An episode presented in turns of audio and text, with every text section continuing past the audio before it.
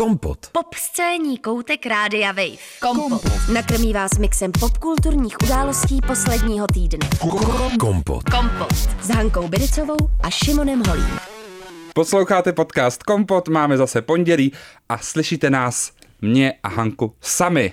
Ano, je to tak. Přejeme vám hezký den, hezké pondělí, hezké úterý, středa, čtvrtek, pátek, sobota, neděle, kdykoliv nás posloucháte.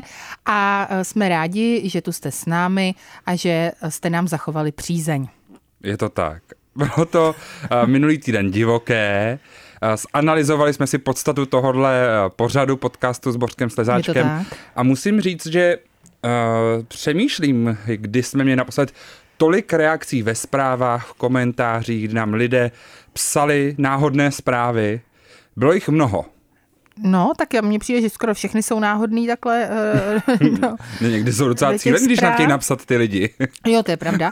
Ale tady to byly vyloženě reakce na díl, tak, takže eh, to bych řekla, že asi bylo to zajímavý a bylo jich opravdu hodně, takže samozřejmě děkujeme za ně.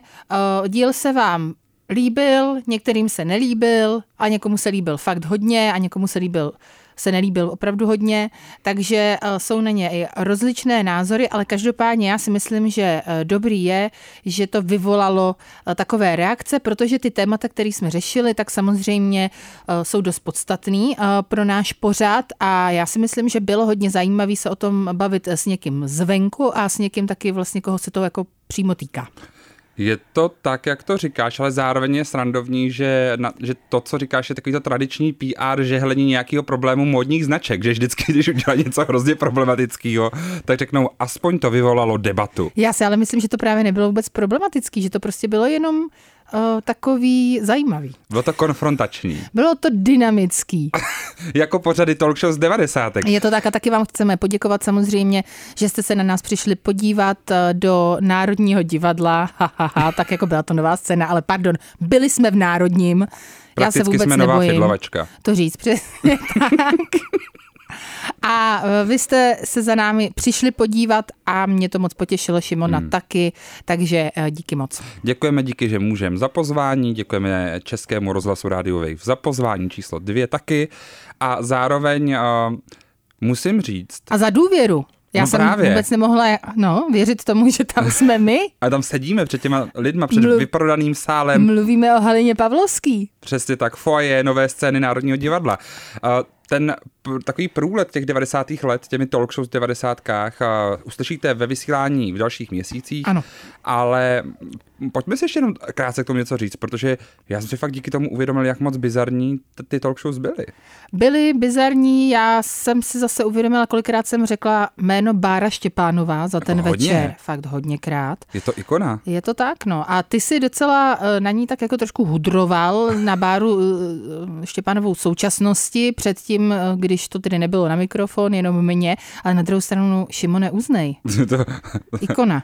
ty si viděla teďka nějaký díl Real Housewives, co? Že si byla takhle messy, že úplně tady vytáhla špínu. Hele, já se učím od nejlepších. Bořek Slezáček mě naučil, jak Úplně jsi mám dělat show.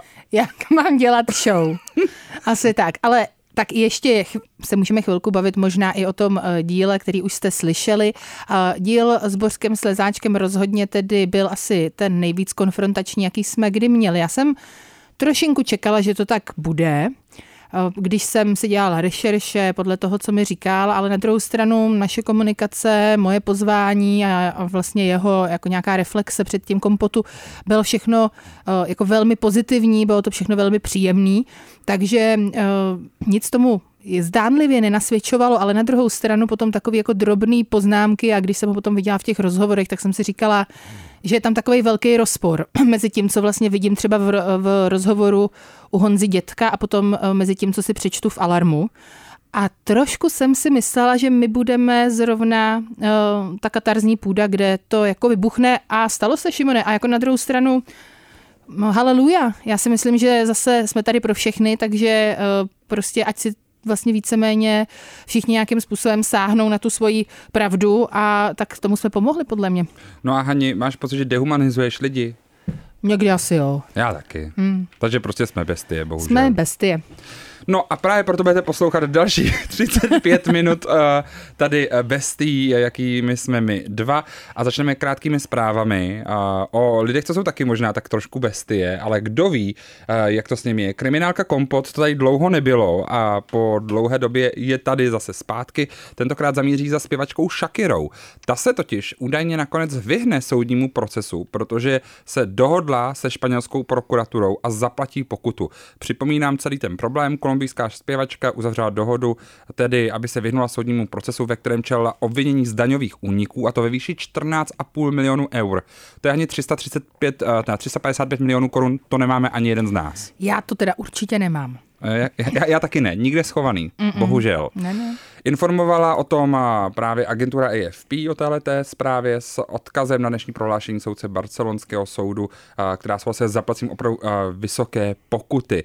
Ta v rámci té dohody zaplatí pokuty dvě, jednu ve výši 7,3 milionů eur, to je 178 milionů, a další ve výši 438 tisíc eur přes dalších 10 milionů korun, aby se vyhnula podmíněnému tříletému trestu odnětí svobody. Údajně tedy se krátila daně v letech 2012 až 2014 z daně z příjmu. Takže lidi, jakoby, máme tady nějakou morální z toho hmm. jako ponaučení. Jo. Daně zrovna na ty si dávejte bacha a vyplňujte to správně. Přesně tak a plaťte. A tak jako ty si myslíš, že ona se jako upsala, jo? Že jako... Upsík. Tam přišla před ten soud a udělala upsík. Myslíš si, že jako to byl omylem? Omylem 14,5 milionů e, euro se nezaplatil. No. Já nevím. Firma Prostik z veřejností, která Shakiru zastupuje, jak říkají české noviny, tvrdí, že zpěvačka zaplatila už všechny dluhy a další 3 miliony eur na úrocích a dostala se do těch problémů se španělskou justicí kvůli daňovým pravidlům, která určují, že pokud je rezidentka, tedy Shakira, tráví na španělském území více než polovinu roku, musí tam taky platit daně. Zpěvačka má ale úřadně trvale, a tady přichází ten trošku jako shady moment, mm-hmm. jo. Tam já mám právě ten moment, že no, víme. Zpěvačka totiž má úředně trvalé ne, ne, ne, bydliště... Šimone, nevíme, ale Počkej. možná si myslíme. Zpěvačka má úředně trvalé bydliště na Bahamách. Aha. Teďka se sama přechytila, že moc dobře víš, co to znamená. Jakoby, ještě mohla říct z Monaku. Ještě mohla říct z Monaku. Možná tam je Kajmany. tak půl roku tam a půl roku. Jako. No a tvrdila, že nepochybila. Prokuratura po ní tak tady žádá trest více než 8 let vězení. A což teda jako kdyby Shakira šla do vězení, tak bylo by to hrozný. Ale víš, jak by internet zaplavili ty memy z klipu She Wolf, jak tancuje v té kleci? To jo, no. To by byla ona ve vězení. To jo. No tak jako daně se prostě platit musí. Shakira navíc byla dříve zmíněná v kauze Paradise Papers, která podrobně popisovala daňové úniky například Madony nebo zpěváka Bono. A španělský úřady už stíhali hodně různých lidí, například eh, Cristiana Ronalda, Lionela Messiho, tak mám výjmenout třeba 20 fotbalistů ještě, hmm. uh, Diego Costu. Všichni se nakonec dohodli s prokuratorou a zaplatili vysoké pokuty, ale ty Bahamy, no. Lidi plaťte daně. Jako opravdu ty nejbohatší Je to otrava lidi. o tomhle číst. Kriste pane, máte Při... šíleně peněz, plaťte daně. Připomíná mi to článek uh, z Guardianu, uh, který vyšel, myslím, že včera, že jedno procento nejbohatších lidí dělá stejné emise uh, jako 66% té nejchudší populace to 1% jako 66, tak já myslím, že by Kim třeba nemusela lítat eh, do, do, prostě do sekáče. Já si taky myslím, že by nemusela, no. A možná by právě pokud Shakira bydlí na těch Bahamách, tak by mohla zůstat většinu času na těch Bahamách. kde určitě bydlí. Já určitě tam hodně bydlí. Jakože má tam ten dům, má, ta, má tam zahradu. Dům. Já si myslím, že tam nemá ani dům, já si myslím, že tam má normálně nějaký byteček, 40 metrů čtverečních. Ne, to tam nemá. Kuču. Tam má vysloveně podle mě na nějakým náměstí nějakou geokešku. Tam, P.O. Box. Přesně, pokud nejsem doma, zavolejte mi na takovou tu poštovní schránku přelepenou někam. jako, jako podle mě, jestli něco Shakira fakt nedělá, tak na Trapas. Bahamách se třeba nestará volajčata svoje. Trapas, no. Tak hele, třeba je to všechno jinak, než my tady uh, naznačujeme. Zase jsme dehumanizovali. Zase jsme dehumanizovali, je to všechno jinak. Ale na druhou stranu, třeba taky ne, no. Tak můžeme se zasmat. Kompot. Pop scéní hodina rádia Wave kdykoliv a kdekoliv. Kompot. Poslouchejte Kompot jako podcast. Více na wave.cz lomeno podcasty. Kompot.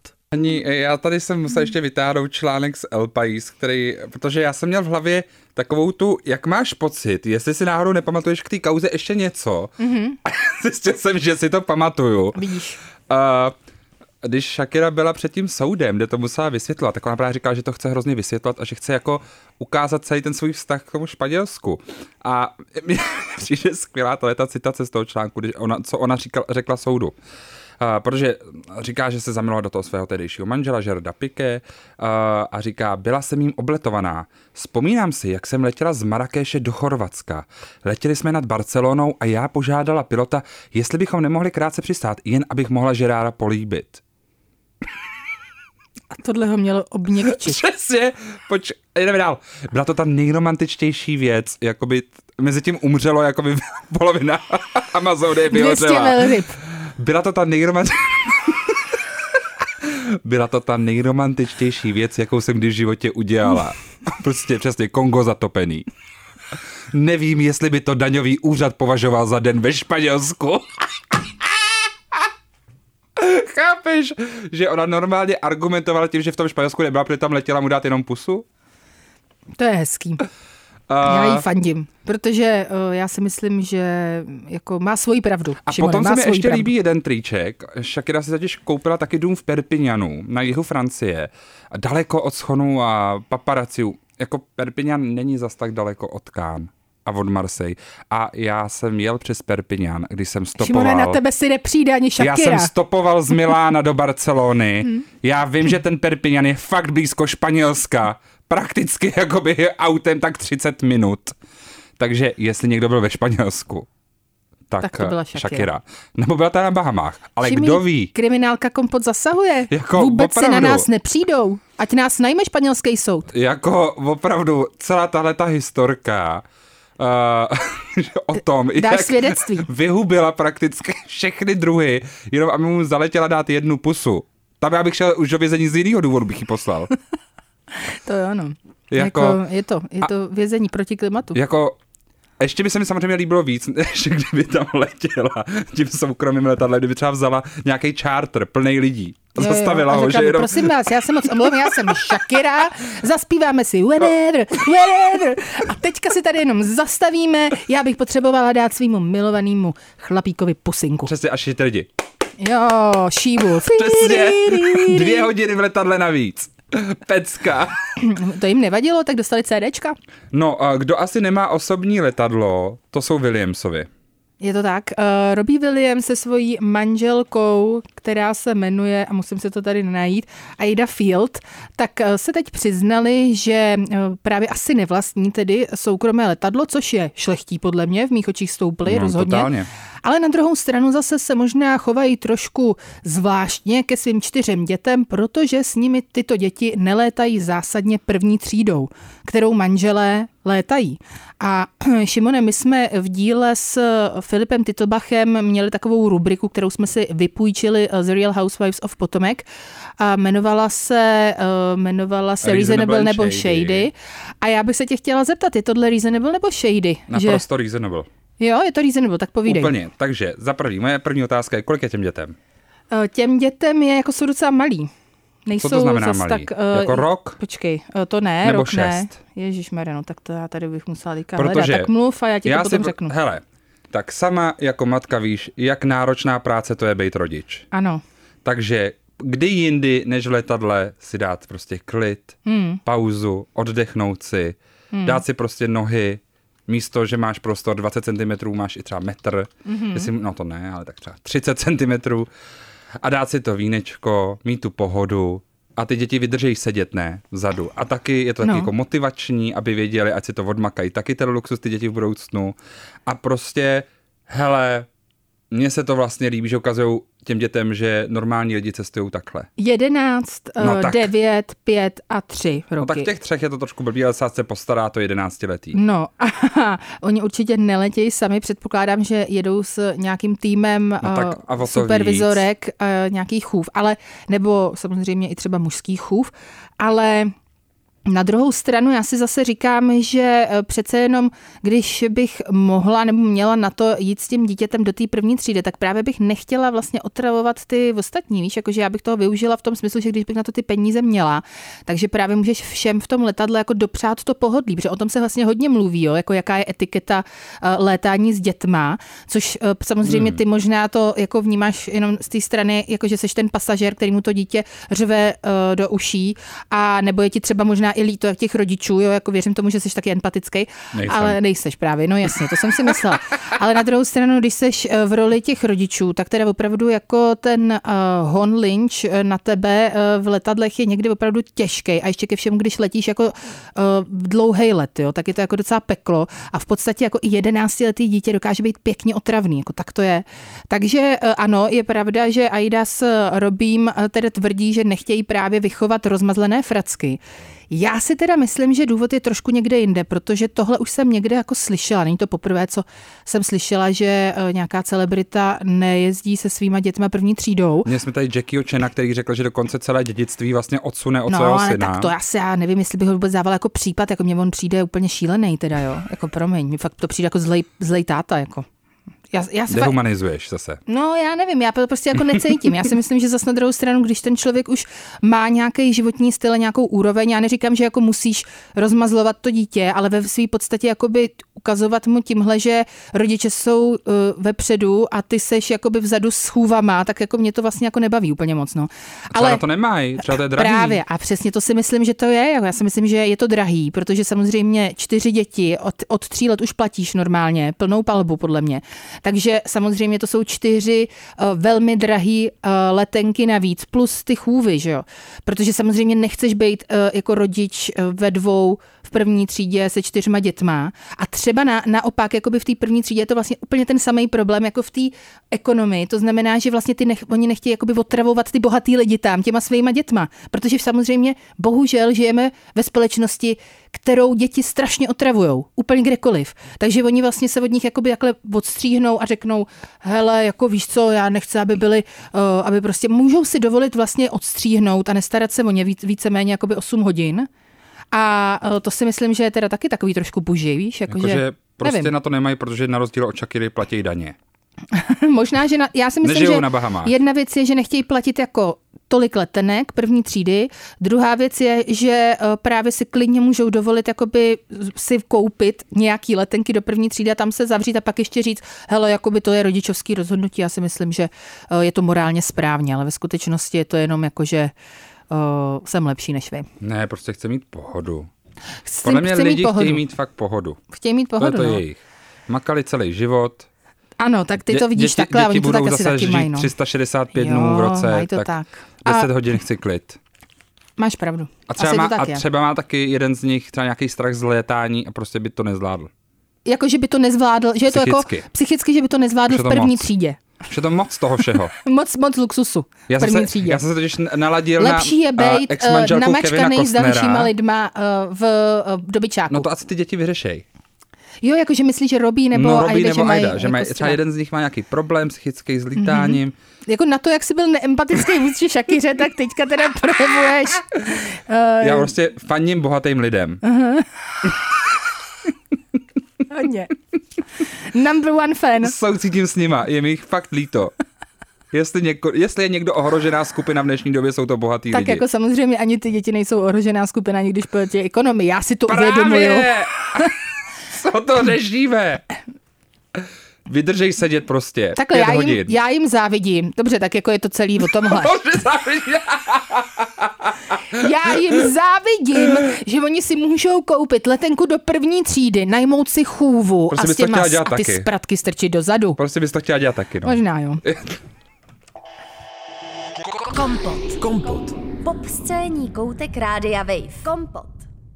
Stále posloucháte podcast Kompot, no a my už se teď podíváme za něčím, co jsme chtěli otevřít minule, ale nepovedlo, se nám Nepovedlo to. se to. Je to tak, já se ještě jednou vrátím k minulému dílu, protože eh, dostali jsme opravdu hodně dotazů, jak jsme se cítili a eh, já musím říct, že během toho rozhovoru jsem se cítila dobře, tady panovala opravdu víceméně dobrá nálada, bych řekla, jakože tady nebyla i Můžeš říct i u stolu. Dobrá nálada u stolu? Ta tu byla. No, jako... Uh, já měla bych tomu nějaké poznámky, ale tak jako už, uh, už je to pryč. Nálada u stolu je. Ale byla dobrá nálada uh, před i po rozhovoru a jako jediná chvíle, kdy reálně, teda musím říct, mě Borek, Bořek Slezáček, Božko, omlouvám se ti, ale je to prostě tak, ztratil, tak bylo ta chvíle, kdy řekl, já vůbec nechápu, že se tady bavíme o Britney Spears. A já jsem si říkala, no tak to já teda vůbec nechápu, že seš tady. Jakože, pane bože, jako jestli urazil někde, si královnu.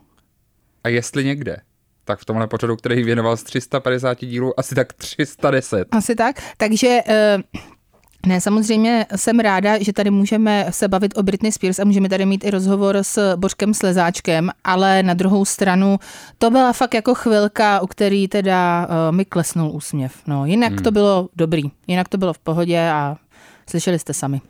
Zdravíme tímhletím a našeho dobrého kamaráda Honzu Semeráda. Ahoj Honzo, děkujeme moc za to, že si nám koupil výtisk knihy memoárů Britney Spears uh, Woman in Me. Je to, Je tak. to tak. A ty si, Šimone, tu knihu četl. Já jsem ji už četl, což pozor, já když přečtu knížku, to je to se děje málo kdy. Málo kdy se to děje a já se teďka velmi ráda poslechnu recenzi. Takže já začnu nejdřív s hledem té knížky, jo. Mm-hmm. Specificky jako tím grafickým zpracováním textu. Mně ta knížka byla jako sympatická tím, že ona působila poměrně jako hutně, že jsem si říkal, je, tak to je dlouhá bychle, to nevím, jestli přečtu. Mm. A pak jsem se podíval, že to má 288 stran, což jsem si říkal, to není tak špatný. Mm, to, bych to, mohl, to bych mohl dát.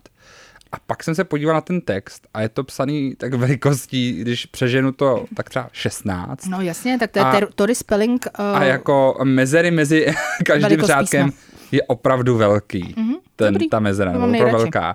Takže to jsem říkal, tak tohle bych mohl zvládnout. Tohle je dobrý. Co mě trošku mrzelo, že tam nebyly žádné fotky. Mm, to, to je... jsem ještě čekal, že z 288 by třeba 140 mohly být fotky. To by tě potěšilo. To by mě potěšilo. Aha. Já bych se podíval na ty fotky. Já vím, no, A pak bych je zhodnotil tady. Ale musím říct, že popis toho všeho byl tak hrozně uh, vlastně silně vizuální, že jsem to úplně viděl před očima a zaujalo mě, jak, uh, jak i já, který není nějaký velký fanoušek Britney Spears, tak jak mám strašně silně vizuálně zapamatovaný některé momenty její kariéry tak, že když je popisuje, tak já je vidím kompletně se vším všudy a přesně vím, jak vypadala, co měla na sobě, co dělala a jak to mám přes zarytý v tom mozku. Takže když přesně tam popisuje třeba scénu uh, z předávání uh, těch scén, kde měla koncert a měla na sobě toho hada, mm. tak přesně vím, jak to vypadalo. Hmm. A vůbec ani fotky nakonec nepotřebuju, což u jiných memoárů bych třeba potřeboval. Rozumím. Tady vůbec. Nebo když připomíná, jak se točil klip G- Gimme More a jak ten klip vypadal, já si ten klip pamatuju kompletně. Hmm. Prostě vypadal šíleně. Byl to trash. Byl to trash, ale na druhou stranu písnička je to skvělá. Přesně, a ona sama přesně říkala, že na ten klip tady není hrdá. To říká v těch memoárech, hmm. že vypadal velmi levně. Vypadal. Vypadal, no ale na druhou stranu v té době to bylo vlastně s překvapením, že vůbec nějaký klip vznikl. Přesně. No, uh, je ten, ten příběh, ona vlastně vypráví příběh od začátku vlastně nějakých počátku její rodiny, až do situace těsně před... Hm, počátku její rodiny? No jako... Uh, jako opravdu, od kdy? 1650 nebo jako... No skoro třeba 1910, mm-hmm. nebo něco takového, mm-hmm. nevím. Uh, prostě začíná to všechno její myslím, bych to řekl správně, prababičkou mm-hmm. uh, nebo babičkou Emojin Spears, která se dostává uh, do Ameriky z Británie. Mayflower. Uh, takže je to jako opravdu, je tam dlouhá historie, nejdřív vysvětlený ten kontext Přijela příběhu. Na prostě. Přesně, a jsou tam ty příběhy, jako chápeme, že vyrostla v rodině, kde byly uh, agresivní manipulátoři muži, kteří vlastně vždycky ty ženy nějak trápili a ty ženy byly oběti. Mm-hmm. To nějak tam zarámovala. Zároveň přesně tam několikrát zmiňuje, že ona nechce být jako oběť, ona cítí, že má ten svůj narrativ konečně teďka v rukou a chce s ním pracovat. Mm-hmm. A co pro mě jako nějaký základní motiv nebo základní um, sdělení té knihy je, že to je příběh o ženě, o jejím štěle a jejich, o jejím životě rozhodovali celou dobu jiní a ona teď se dostala konečně do bodu, kdy se to otočilo a to právo má ona na svoje tělo a na svůj život. Což je vlastně hrozně silný. A první půlka první půlce jsem hodně přemýšlel nad tím, kdo to vlastně psal, protože ona sama přesně říkala, že tam má nějaký collaborators, nějaký spolupracovníky. Tvrdí se, že jedním z těch lidí, co tu knihu psali, byl americký žurnalista Sam Lensky, který pracoval pro třeba Time, New York Magazine, The Atlantic nebo Esquire. A Ono to fakt působí totiž nejdřív i při mý nějaký jako základní jenom znalosti angličtiny. Jako kdyby to psal někdo, komu je 15, 16. Je to opravdu jako strašně jednoduchá angličtina, velmi krátký věty, ne nic moc komplikovaného, velmi hovorová angličtina. Uh, furt to má takový jako styl to, že mi někdo vypráví, jak kdyby mm. to někdo vyprávěl, jako tohle jsem zažila, pak tam přes takový ty momenty, jak říká, vzpomínáte si na písničku Ariany Grande Seven Rings, tak takhle to vypadalo. Mm-hmm. A je to velmi jako konverzační typ uh, literatury. Mm-hmm. Ale potom to vlastně pochopíte, protože a opravdu je to příběh někoho, kdo byl strašně dlouho a vlastně mu nebylo možnost jako, aby dospěl, aby nezažil ty základní momenty a pokaždý, když už jako by se něco strašného dělo, tak ho ještě navíc jako mu všichni přitížili a začali ho dávkovat antidepresivama, šílenýma látkama. Ona tam popisuje třeba to, jak jí prostě donutili k tomu, aby bral litium v některých momentech, kde vlastně pro mě jako čtenáře byla ta druhá část, ta druhá půlka jako opravdu strašně silná. To se mi četlo úplně jinak. Tam jsem se fakt začetl a nemohl jsem přestat a zároveň pro mě bylo jako uh, je to neuvěřitelný zázrak. Úplně bez srandy, že Britney Spears je naživu. Mm. To je fakt strašně neuvěřitelný a je to podle mě ukázka nějakého uh, fakt jako niterný chutě žít a zažít život, protože si umím představit, a tady dávám jako trigger warning všem a pokud máte nějaký myšlenky na sebevraždu, tak rozhodně uh, se neváhejte obrátit uh, na různé linky, které jsou a já bych prostě tohle to nedal. Jako hmm. já fakt, jako já třeba znám sebe, já vím, že nejsem tak silný člověk jako třeba Britney Spears, to můžu říct úplně s klidem. Prostě ta situace je neuvěřitelná a momenty, kdy tam popisuje, jak jí hlídali, jak dlouho je na záchodě, když chtěla na záchod, tak musela to dávat dvě, dvě hodiny předem tomu týmu. A jak se to dělá? Jako? No podle mě to přesně jenom jako odhaduješ. Jakože půjdeš na záchod. Jako fakt šílený. Ty, některé detaily tam jsou úplně crazy. Tak ještě pár detailů nám řekni. Uh, no, nejznámější z těch detailů, uh, a tedy vlastně, to jsem trošku nepochopil teda pr že tu knihu rozeslali po různých uh, serverech uh, chvíli před vydáním, mm-hmm. takže ty nejvíc jako šťavnaté věci, bulvární, vlastně ty média už líkly před vydáním té knihy. Ale třeba, když popisuje specificky ten moment, kdy si vzala potratovou pilulku, a do toho jí tam Justin Timberlake hraje na kytaru. A, a, a protože ji nechce poslat do nemocnice, jakkoliv tam málem jako umírá, jenom aby on vypadal dobře a pak se s ní rozejde a přes sms na setě natáčení videa, aby pak natočil celou desku jenom o tom, jak ona mu zlomila srdce to je fakt šílený čtení. Mm. Ještě potom, co vlastně jako zároveň přesně Britney zmiňuje, že Justin Timberlake v té době i přichytil, jak byla z jednou z dívek z All Saints kapely v autě a že věděla o tom, že několikrát podvedl. Ona taky zmiňuje, že jednou ho podvedla, to s tančníkem Wadeem Robsonem, ale uh, jako je to opravdu toho Justin to nevykresluje vůbec hezky a bylo zajímavé sledovat reakci Janet Jackson, která a, tak jako lakonicky hmm. zareagovala a se souhlasem, že to je i její trošku evidentně pohled na Justina Timberlakea zpětně, protože ani v kauze Super Bowl se jí zas tak jako nezastal. A, Zajímavý bylo, a to jsem si nějak vůbec nepamatoval, to období, kdy měla dvoutýdenní románek s Colinem Ferelem. To si pamatuju. A to, to bylo taky docela zajímavé. Bylo vidět, že jako si to docela užila ty dva týdny. Hmm, ale v té době právě začala být vykreslovaná jako člověk eh, bez skrupulí, opravdu jakože se urvala ze řetězu a tak dále. To bylo nějak těsně po tom rozchodu hmm. s Justinem Tim- Timberlakem a vzhledem k tomu ještě, jakou, jaký narrativ on zvolil k vykreslení toho konce jejich vztahu, tak pro Britney to právě nedopadlo vlastně vůbec dobře a to, že třeba s tím Ferelem byly jenom jako dva týdny, byl to nějaký fling, což je úplně normální, pane bože, samozřejmě, tak eh, jí vlastně hrozně uškodilo v té době, protože on byl jako velká hvězda. Hmm. Dost uh, tam taky do, popisuje právě s, uh, ten, tu svoji postpartum uh, depresi, teďka si vůbec nemůžu řekne česky, pardon. Poporodní deprese. Poporodní deprese normálně. A vlastně vysvětluje, dává to do kontextu a vlastně tam říká úplně skvěle jednu věc, že je úplně fascinující, že ztratila uh, ztratila nadvládu nad eh, svým majetkem a sebou uh, samotnou v době, kdy vydala nejlepší desku své kariéry a vydělala jakoby tolik peněz a zakončila své turné. A že to je vlastně úplně fascinující, že ten soudce rozhodl v prospěch jejího otce, aby začal vlastně kontrolovat Britney Spears. Ona, jak tam sama říká, že v jednu chvíli jí přímo řekl, že on je Britney Spears v tuhle chvíli. Mm. A já si to prostě vůbec neumím představit, tu situaci. Pro mě to je úplně jako, to čtení je vlastně strašně depresivní a zároveň je fascinující sledovat někoho, já furt říkám slovo fascinující, protože ona tak nějak fakt je silná. Je, Kolik fakt, se jí prodalo výtisků? Ve světě už se jí prodalo k prvnímu listopadu jenom, takže už je dávno mnohem víc, 2,4 milionu kopií. Hmm. Takže myslím, že to je i, jako ta kniha podle mě vydělala výrazně víc, než třeba kdyby vydala, vydala desku v dnešní době. Hmm. Jako fakt, jestli něco, tak tohle vydělalo. A zároveň je úplně pochopitelný, proč třeba teďka nechce vydávat žádnou hudbu, jak tam sama vysvětluje, protože uh, sto, ta hudba vlastně jako nepřinesla nic dobrýho nakonec. Hmm. A eh, co se týká ale toho rodičovství, tak pokud jsem zaregistrovala správně nějaké výňatky z té knihy, ono tam vlastně říká, že v době po narození obou těch synů, takže se jako nechovala úplně podle svých představ. Jo, to říká celou dobu, že se chovala jako špatně, že byla nepříjemná, a že dělala hrozný věci, že se chovala k lidem špatně, že to ví, že to jako reflektuje. Hmm, ale jako i z hlediska toho rodičovství, no samozřejmě poporodní hmm. deprese bych řekla, že je eh, velmi vážná eh, nemoc, která může vyústit samozřejmě v to, že vy se potom nechcete starat o, o svoje děti. To je prostě jeden z těch průvodních jevů, jeden z mnoha.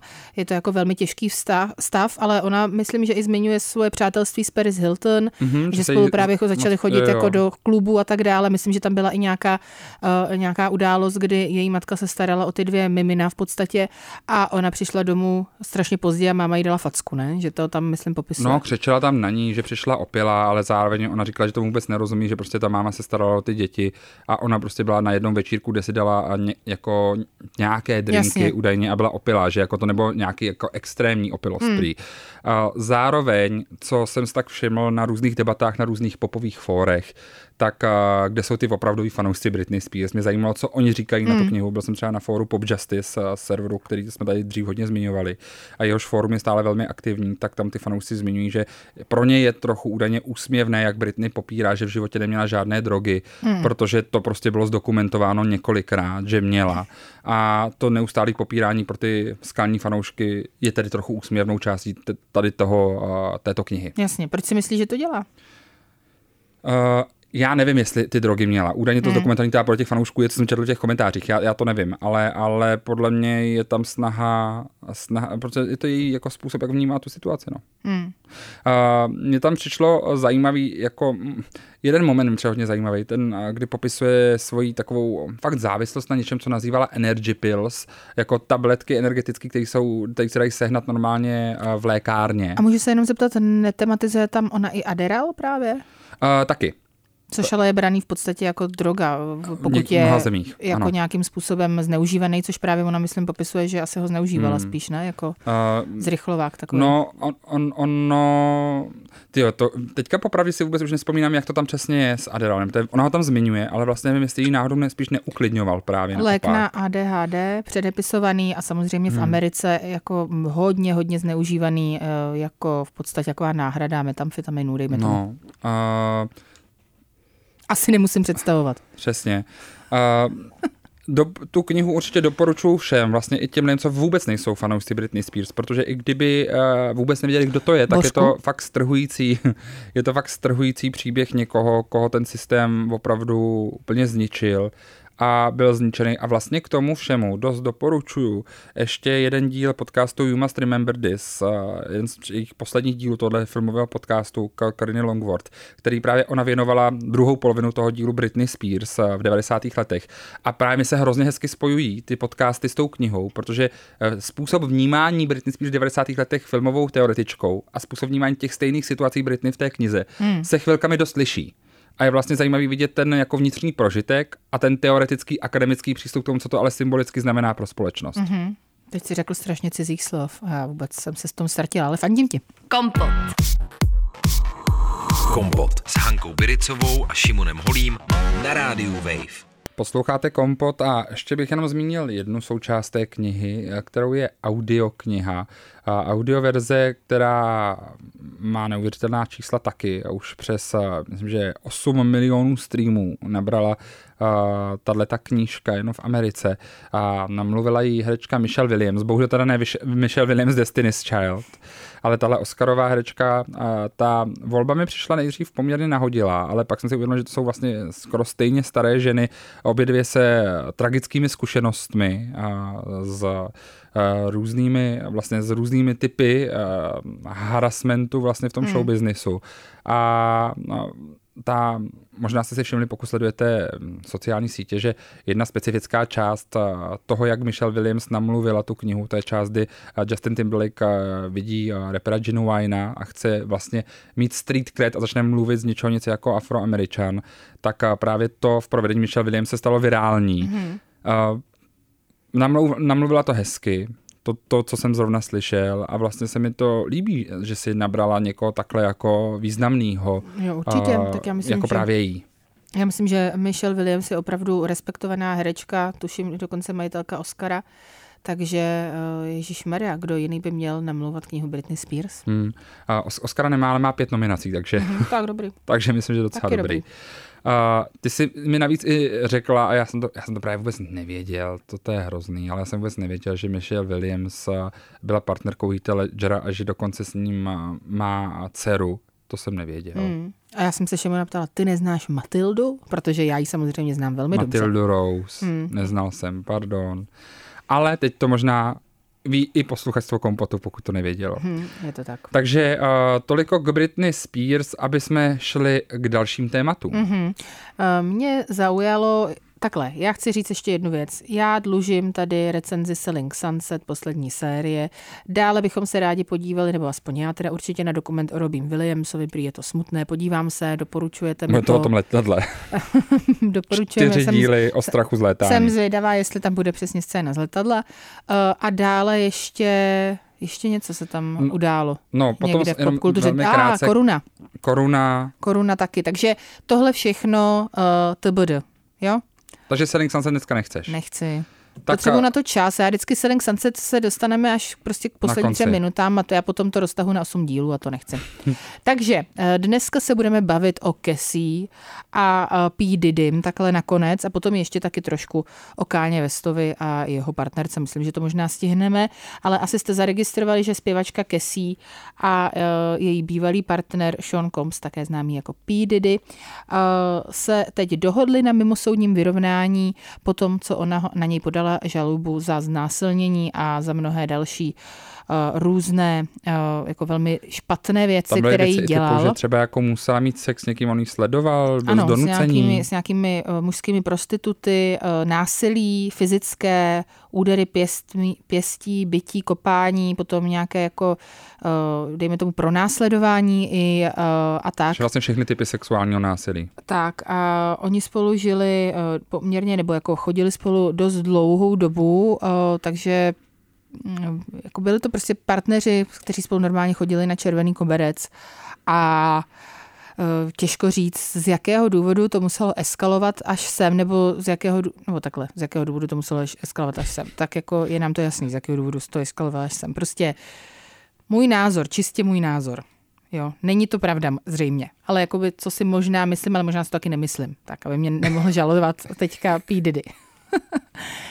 Ale uh, roze, žili spolu dlouho, zažili spolu asi zřejmě jako horskou dráhu emocí a všeho možného dalšího. A potom ale na druhou stranu nebyli sezdaný.